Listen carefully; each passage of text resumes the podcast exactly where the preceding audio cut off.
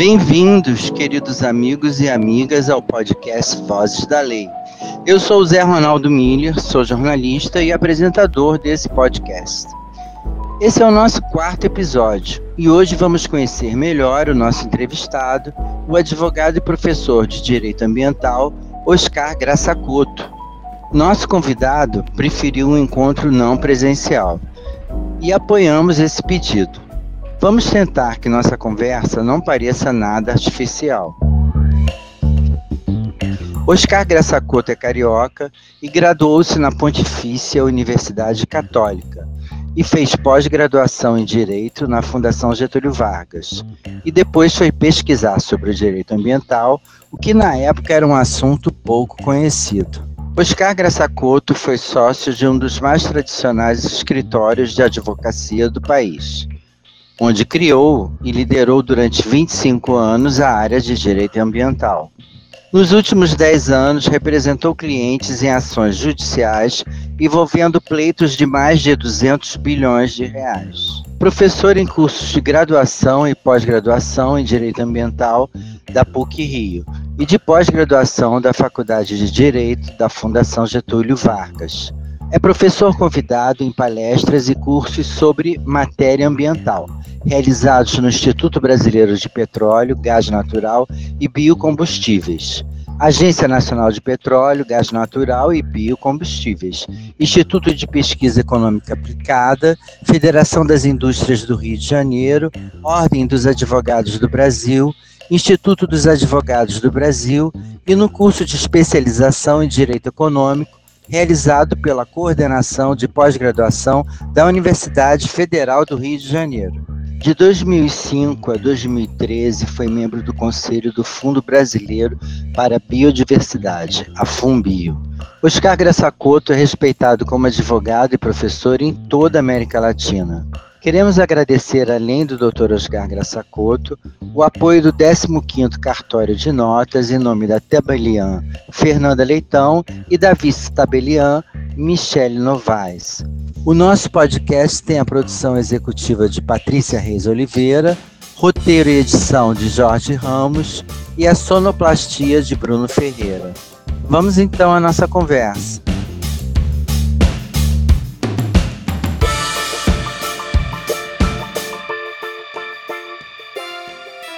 Doutor Oscar, o desmatamento e as queimadas no Brasil nesses últimos anos têm sido alvo de críticas em todo o mundo. Como você vê isso? Desmatamento e queimadas talvez um dia tenham se justificado. É, não há dúvida, havia pouca técnica agrícola, havia necessidade de conquista de espaços, tanto para a agricultura quanto para a cidade, de modo que o desmatamento, em boa medida, era inevitável e, mais do que isso, necessário. Em alguma medida, também as práticas de queimadas. Porém, hoje em dia, não há nada que justifique mais essas práticas. Elas são lesivas ao meio ambiente, são lesivas ao país, são lesivas às populações é, do entorno onde elas se estabelecem e também, considerado a questão climática, do ponto de vista mesmo nacional e, e planetário. É, sobretudo quando existem hoje alternativas absolutamente viáveis e comprovadas é, de alternativas a queimadas, é, com aumento da produtividade agrícola é, e tudo mais. Na verdade, a riqueza gerada pelas queimadas e pelo desmatamento, ela é efêmera, é, nociva e acaba propiciando riquezas é, para um número muito pequeno de pessoas em desfavor do meio ambiente e da larga maioria da população. É só ver o que aconteceu em muitos estados onde é, antes havia abundância de água e de florestas e também de agricultura que hoje são penalizados pelos processos de desertificação e absoluta infertilidade do solo. Não há nada mais que justifique esse processo. O que você achou do marco regulatório que o Congresso aprovou visando o saneamento básico no país? É, o novo marco legal do saneamento é, básico é, oferece a possibilidade de resgate de um passivo social e ambiental é, monstruoso e também vergonhoso o Brasil ocupa, por exemplo, o 12 lugar no ranking é, de saneamento no mundo. É, inclusive muito atrás de nações com renda média muito inferior à nossa, como é o caso de até Honduras, Cuba, é, Chile, Argentina, países do norte da África e também do sul da África, não havia nada que pudesse justificar essa situação. É, ela nos traz, nos trouxe até aqui, espera que essa situação se reverta aos poucos, é, passivos é, no que toca à saúde pública, ao desenvolvimento físico e também cognitivo de parcelas imensas da população que não eram é, abrangidas pelo saneamento básico, oferecimento de água potável, de qualidade e também de serviços de tratamento e coleta de esgoto, a poluição dos nossos rios e baías, é, isso tudo, pelo menos se apresenta agora a perspectiva de resgate desses passivos. Se cumpridas as metas de até 2033, nós tivermos 99% da água potável é, oferecida às, à população brasileira e 90% da população atendida pelos serviços de coleta e tratamento de esgoto, é, se isso acontecer até 2033, nós teremos promovido um avanço sem precedentes no país, embora a destempo, embora intempestivo. O que muda em relação às empresas e o meio ambiente depois da pandemia? Não sei se sou otimista em relação a mudanças é, que decorram da pandemia. Talvez seja cedo para dizer. É, hoje nós temos um, sucessivas crises econômicas, sociais, de solidariedade. É, eu não sei se o país e, portanto, as empresas e as pessoas, são coisas interligadas, é, serão capazes de, de mudanças efetivas. É, há o temor de que as coisas voltem ao normal e não ao novo normal. A esperança é que haja um novo normal mas ela se estabelece no âmbito, de novo, da mera esperança. É, é difícil saber se as pessoas e, portanto, as empresas e o país sairão mais solidários, mais compassivos e mais empáticos com o outro depois desse, é, dessa crise. A ver. Como conciliar o progresso de um mundo capitalista e tecnológico com as normas legais em vigor sobre a proteção ambiental? Eu não vejo uma incompatibilidade entre o progresso de um mundo capitalista e tecnológico e as normas legais em vigor para a proteção do meio ambiente. Pelo contrário, é, embora possa haver essa incompatibilidade, mas eu acho que é, é nosso dever como sociedade é, permitir, favorecer, propiciar, encorajar e, em alguma medida, impor essa aproximação. É, tecnologias podem ser utilizadas para o bem e para o mal. Há muitas iniciativas em todo o mundo que visam aminorar os impactos causados pelas nossas atividades humanas no meio ambiente. É, em alguma medida elas têm sido bem sucedidas e tendem, a, na minha opinião, têm o potencial de ser muito bem sucedidas com o aumento da produtividade agrícola, com menor uso de agrotóxicos, com melhor e mais racional uso de fertilizantes, com é, do, no plano do transporte urbano, no, no, plano da eficiência energética, no plano da substituição da, dos combustíveis fósseis por outros renováveis. Enfim, eu acho que existe uma marcha em curso no sentido de compatibilizar o progresso com a necessidade absolutamente imperiosa e indispensável à própria sobrevivência do capitalismo, é, com, com técnicas adequadas e respeitosas ao meio ambiente e à sociedade como um todo. A reciclagem do lixo é fundamental para a sustentabilidade das grandes cidades. Qual a situação da reciclagem de lixo no Rio de Janeiro? O que ainda deve ser feito nesse sentido? A questão dos resíduos é, obviamente, um desafio não apenas para o Brasil, é, mas também para o mundo. É só vermos o, a qualidade dos nossos oceanos abarrotados por material plástico, entre outros produtos. É só visitar é, qualquer rio, qualquer curso d'água próximo às cidades, onde vemos de tudo. E a questão da reciclagem, e, aliás, primeiro da redução do consumo, depois da reutilização de materiais e depois da reciclagem, são movimentos indispensáveis eh, em relação aos quais há uma consciência, penso eu, cada vez maior. Eh, o Brasil ele padece eh, de uma questão cultural que outros países veem de forma diferente. O Brasil nunca padeceu dos problemas da guerra, da grande escassez, embora aqui também, mas por outros motivos. É, a escassez da guerra, as vicissitudes da guerra, é, obrigou a que países mais desenvolvidos tivessem uma postura mais comedida em relação ao consumo, é, em relação ao consumo de alimentos e tudo mais.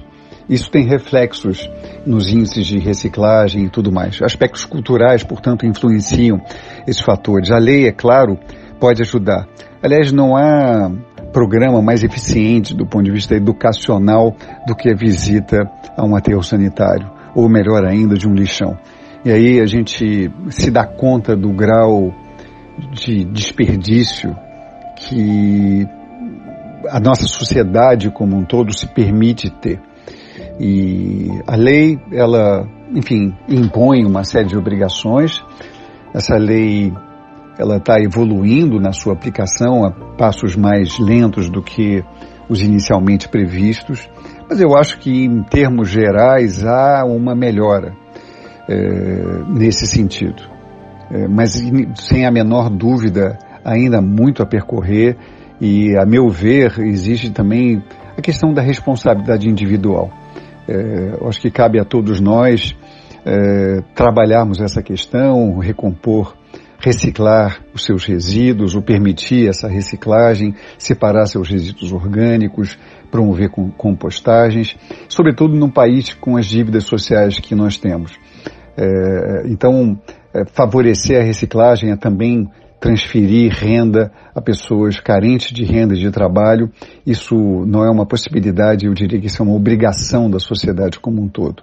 Isso se dá é, no seu começo e de modo fundamental na educação e na educação dos nossos jovens.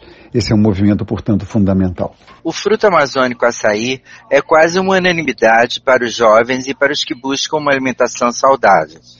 Mas você descobriu na Mata Atlântica o Jussaí, fruto da palmeira Jussara, que estava praticamente extinta em virtude da ação dos palmiteiros. Me fala um pouco dessa sua descoberta. A descoberta do fruto da palmeira Jussara não foi minha. Foi de um grupo ao qual eu aderi com entusiasmo. Uh, a Jussara era uma espécie hiper abundante no bioma Mata Atlântica. Uh, quando Cabral chegou aqui, uma em cada quatro árvores de Mata Atlântica era uma palmeira jussara.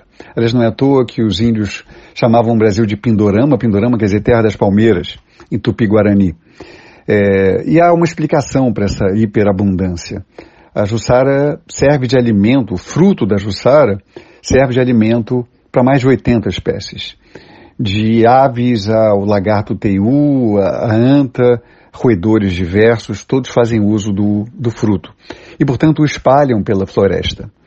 É, isso é fundamental, isso explica é, o fato de a Jussara ser um elemento, um elo fundamental na cadeia trófica de todo um bioma.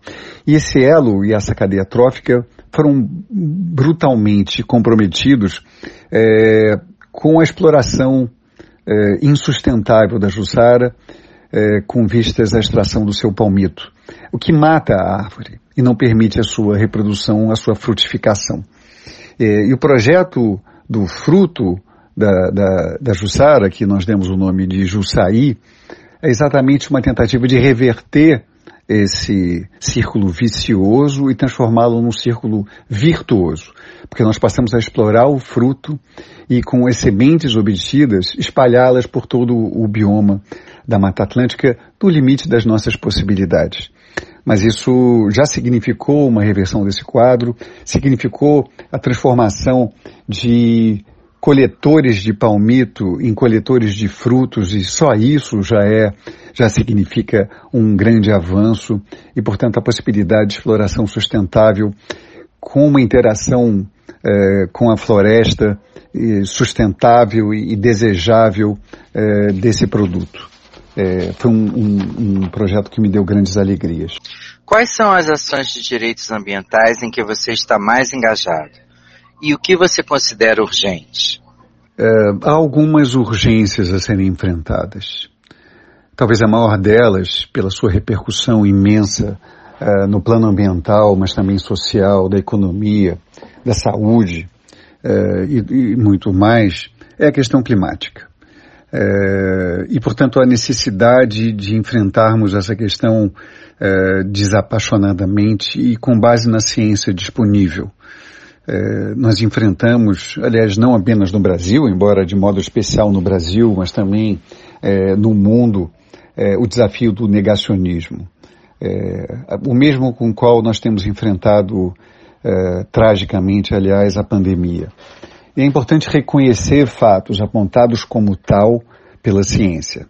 E a partir dessa constatação de fatos, é, adotar medidas adequadas e com a urgência que se impõe. É, então, esse talvez seja o primeiro desafio. É, já há uma sinalização no país de que a questão climática é, vem assim a se, se estabelecer como uma regra que até aqui não tem valido. Então há movimentos, por exemplo, no horizonte de, de pressão, inclusive da parte do Ministério Público, talvez sobretudo da parte do Ministério Público, é, da, da inserção da variável climática no licenciamento ambiental. E, portanto, da adoção por aqueles que geram, pelas empresas que geram níveis extraordinários de gases de efeito estufa, de medidas no sentido de, em primeiro lugar, se possível, evitar essas emissões, mas quando elas se apresentarem como inevitáveis, no sentido de, de mitigá-las, de reduzi-las à sua menor possível expressão e também de compensá-las. E há várias formas de promover essa compensação dentre as quais o Brasil possui uma é, de especial interesse, é, que é o do plantio de árvores, que é a, a, mais antiga tecnologia, entre milhões de aspas, que a natureza criou para extrair gás carbono da sociedade, da, da, da atmosfera. É, isso se dá há bilhões de anos de modo muito efetivo. Então, mais uma vez, o primeiro desafio é, é a questão climática, é enfrentá-la de modo adequado e tempestivo. Isso ainda não acontece. Como o Brasil pode se tornar um grande potencial ambiental? Falta ao Brasil, assim, explorar um dos seus mais uh, impressionantes ativos, que é essa biodiversidade.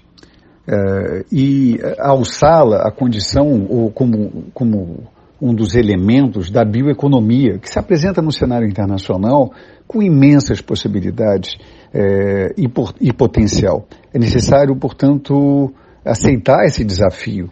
Ele é um desafio coletivo e é também um desafio político e que envolverá necessariamente uh, o governo, mas também partes privadas também educação ambiental e, por que não, é, investimentos estrangeiros. Acho que esse é um desafio plenamente é, viável e, e que deve ser explorado por todos nós como nação, como projeto de nação, que é o que atualmente nos falta. Como punir o mercado madeireiro no Brasil, já que grande parte funciona como um mercado informal?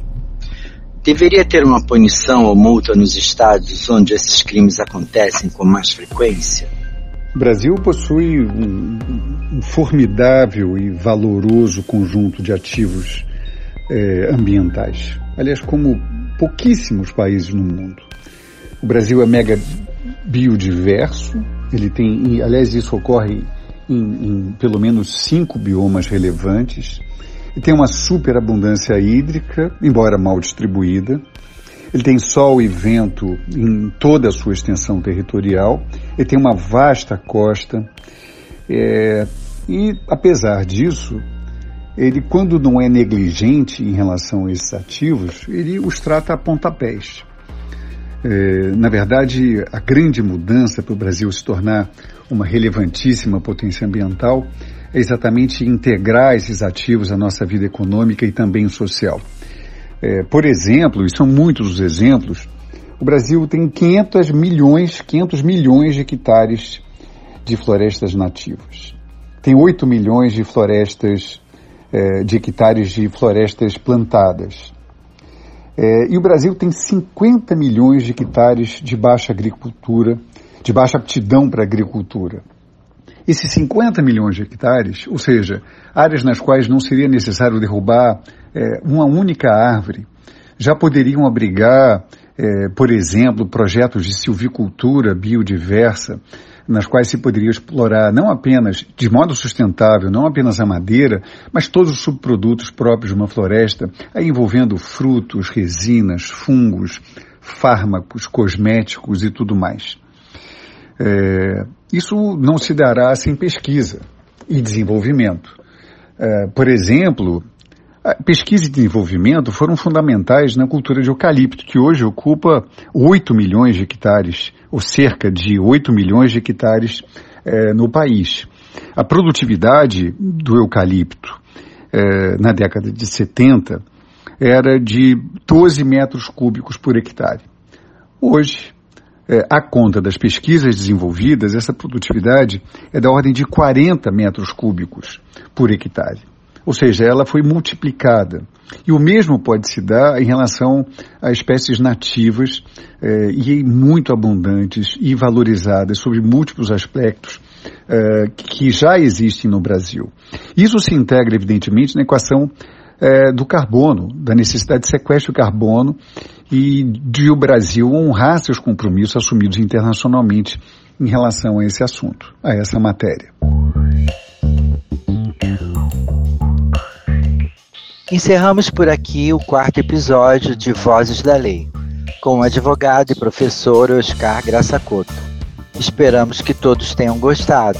O nosso e-mail é vozesdalei.gmail.com para entrar em contato, dar sugestões de pauta, enfim, o que puder, o que quiser saber, escrevam para a gente. Queremos agradecer aos ouvintes e também ao 25º Cartório de Notas, em nome da tabeliã Fernanda Leitão e da vice-tabeliã Michele Novaes. Até o próximo episódio.